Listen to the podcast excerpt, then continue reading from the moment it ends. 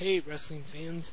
Welcome to another episode of 360 Wrestling Fanatic, episode 177 for Monday, July 10th, 2017. I'm Lance Brock, and on today's episode, I'll be recapping last night's WWE Great Balls of Fire pay per view. The first ever Great Balls of Fire pay per view, and now that it's over, hopefully I can get that Jerry Lee Lewis song stuck in my head. And we start with the kickoff, and the kickoff match is for the Cruiserweight Championship representing 205 Live. Akira Tozawa with Titus O'Neil taking on Neville. And Neville successfully retains in this one. And then it's time for the actual pay per view portion to begin. And Great Balls of Fire is live from Dallas, Texas. In our opening match, Bray Wyatt taking on Seth Rollins. Bray Wyatt picks up the win, 12 minutes, 5 seconds, with a thumb to the eye and Sister Abigail. And our next match is former partners Enzo Amore versus Big Cass. Enzo comes out, cuts a promo as usual, and I think the promo may have actually been longer than the match. Not sure about that, but it seemed like it. Cass picks up the win. 5 minutes, 30 seconds. Not quite sure if this is going to continue or not, the feud. But Cass won pretty convincingly, and it was a pretty short match too. Next up, the Raw Tag Team Championships are on the line in an Iron Man match. And this is just my opinion, but I have to vote for this for match of the night. The Hardys taking on Cesaro and Sheamus. Right off the bat, Sheamus hits Matt Hardy with a Brogue Kick they go up one nothing, and then Cesaro and Sheamus get a two nothing lead. Hardys get a fall. It is now two one. Sheamus and Cesaro score a count out, three one. Hardys get make it three two. They come back and tie it up three three. And then in the last little bit, it is Sheamus and Cesaro scoring another fall for three, and the Hardys are not able to come back. Still Raw Tag Team Champions, Sheamus and Cesaro. Like I said, in my opinion, this match gets my vote for match of the night.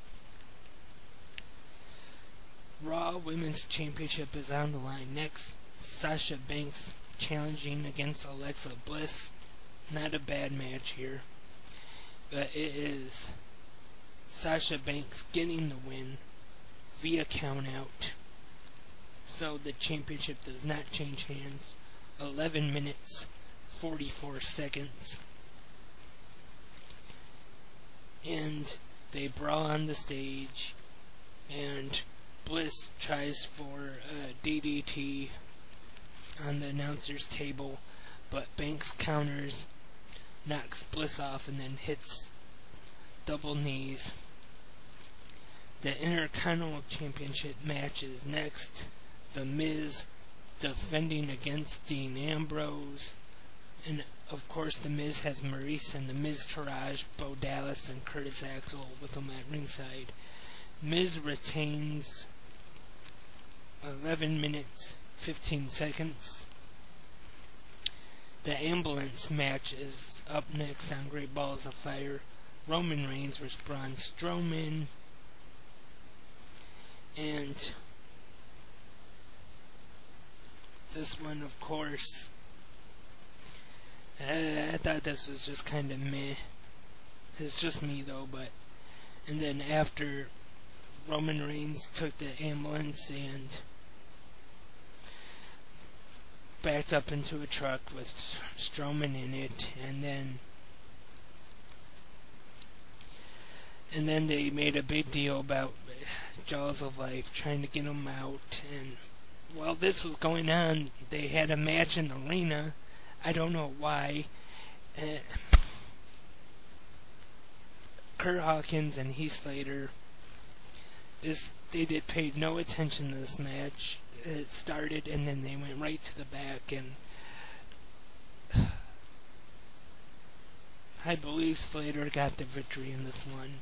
Like I said, nobody paid attention to it. The commentators didn't call it.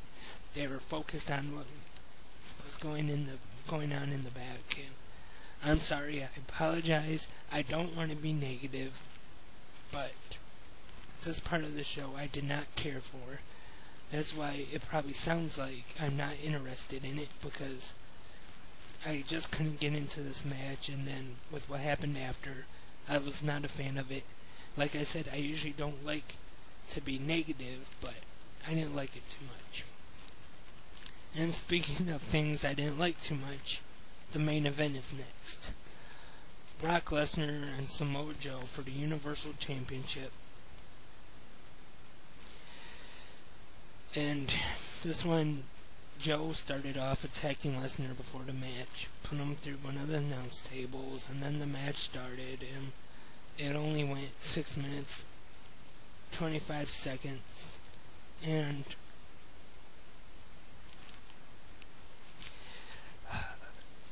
I don't want to be negative, but it ended. Joe had him in the Coquina clutch, and then he Lesnar got him in the F5 and one.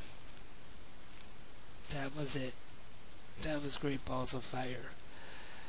I'm sorry, but even just recapping the show, uh, just, and I didn't even think it was a bad show. It was just me. It was just there. It, I just had a hard time getting into the show. The only match on the whole pay per view that I really was interested in was the Iron Man match for the tag titles. The rest of it was just kind of. I don't know what really what to say about it, but I really didn't care for it. I try not to be negative like some of the other podcasts and other wrestling fans on the internet, but I was not a huge fan of the Great Balls of Fire pay per view, so I guess I, I thumbs in the middle for this one. I hate to say it, but once again, I really didn't care for the pay per view. Hopefully, Raw will be better tonight, and I talked a little bit about this on the live stream I did on YouTube the other night about tonight 24 eh, following Raw on the WWE Network. Kurt Angle former TNA president Dixie Carter will be on there. So that should be interesting to see. This was a very short episode of 360 Wrestling Fanatic, but hope to be back with more soon. And maybe more live streams on YouTube. That the other one after I did it for a second time actually the other day it went well, so I might do more of those soon. Stay tuned. And 360 Wrestling Podcast on Facebook, on Twitter at 360 Wrestling Pod, Instagram 360 Wrestling Podcast, Clash Wrestling 360 on Facebook. Like I said, I hope to be back soon, either the podcast, YouTube. But until then, I am Lance and I am a wrestling fanatic.